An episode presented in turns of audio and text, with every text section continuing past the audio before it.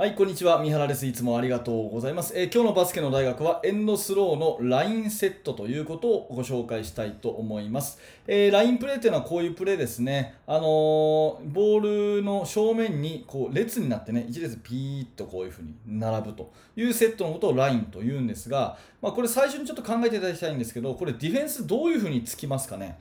うん、ディフェンスどういうふうにつくかっていうと、多分こういうふうにしかつけないんだと思うんですね。ということは、まあこれ、どっちがノーマークかっていうと、当然このディフェンスがついてない、こっち側いくらでも自由にボールもらえますよね。わかりますでしょうか？えー、まあ、まさかね、まさかまさかこういう風にはつかないと思うんですよ。こんな風にディフェンスついちゃったら、もういくらでもレイアップ行き放題じゃないですか。なので、えー、このラインセットってやると、結構ね、ディフェンスは困るんですよ。はい。えー、なぜなら今ね、え、考えていただいたように片側しか守れないというそういう、えー、ディフェンスの一番こう弱点というかね、え困ったところをつくセットとして、えこんな風にラインに並んじゃうというこういうセット。これ非常によく使われているプレーなのでこれをご紹介したいと思います、え具体的に2つのプレーお話ししたいと思います。1つ目、えカールという動きですね、えまず並んでる味方そのものをスクリーンに使いましょうというプレーです。はい、こういうふうに並んでますよね。そしたらですね、1番、あの一番ボールからこう遠ざかっている1番のプレイヤーがいるわけですが、まあ、そこがですね、まずこういうふうに、えー、カールカットといってギュン、ギュンとこうね、えー、C の字を描くように入っていくんですね。そうするとこの2、5、4が、まあ、スクリーンみたいな形になって、そのままディフェンスがね、えー、後追いに引っかかってくれれば、まあ、こういうふうにレイアップになるということですね。で、この1番はボールをもらえなければ、そのままコーナーまで抜けるというふうにしたら、連続的に今度は、えー、2番がギュンと入ってくるという形ですね。はい、または、この2番がこうカールで入っていかなくて、え、ボールもらえそうになかったらアウトサイドに出ると。いうふうにするとこれ簡単にもらえるはずです。で、もらったら今度、えー、3番のプレイヤーがいますよね。3番のプレイヤーのディフェンスって、大体、えー、ボールの、まあ、真正面にここに立つじゃないですか。まあ、スローインに対してここに立つので、えー、そのね、えー、この2番にボールが入った瞬間に上がればですね、これ完全にこうスクリーン引っかかる形になりますよね。なので、まあ、こんな形で、え並んでる人を味方をスクリーンに使うという形にします。で3番がこう上がったらですね、え、まあ、4番、5番も分解をして、え、ポストアップにボールを入れるという、まあ、こんなね、え、カールカットのプレー、えもう1回お話ししますね、簡単に。はい、並んでるところから1番がビューンと走って、えその後連続で2番がビューンと走る、ね、ゴール下でもらえなかったらウイングに出て、えそして3番が上がると。ね、これシュート打ってもいいし、インサイドにも入れられると。いう、まあ、こんなようなね、並んでる味方を壁に使ってギュンギュンとこう回ってくると。いうような動き、これがまあラインセットですね、ディフェンスが片側しか守れないということの、弱点をついたセットということになります。はい、えー、2つ目がですねダイブと言われるプレーですね、まあ、これはですね、えー、まあ、プレーの形だけまあ見ると、まずこういう形からですね2番と4番が同時に、同時にせーの、ポンっていう風に、え、離れるんですね。せーの、ポンっていう風に離れるんです。そうするとどうなるかっていうと、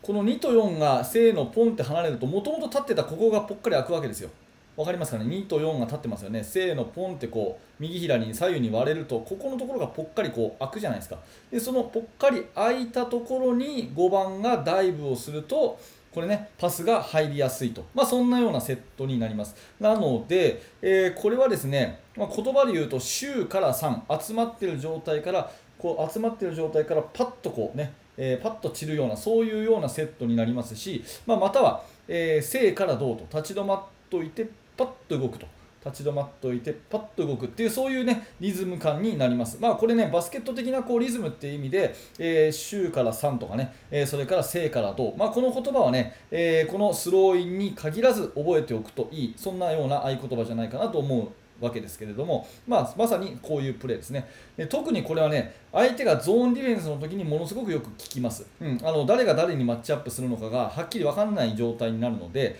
えー、このダイブっていうプレーをお勧めします。もう一回見ていきますね、えー、こういうふうに並んどいて集まってる状況そして立ち止まってる状況からせーのポンっていうふうに離れるんですね。そうすると2番と4番がもともと立ってたところが開くんで5番がダイブすると。でパスが入りやすい。でもしこのパスが入らなければ、まあ、最後の場合はま1番にこうパスを入れてあげるというこういうね、えー、安全なところもセーフティーも作っておいてこのダイブを使うということですね、まあ、目の前がぽっかり開くというそういう心理的なあの盲点をついたそういうプレーこれがダイブになります。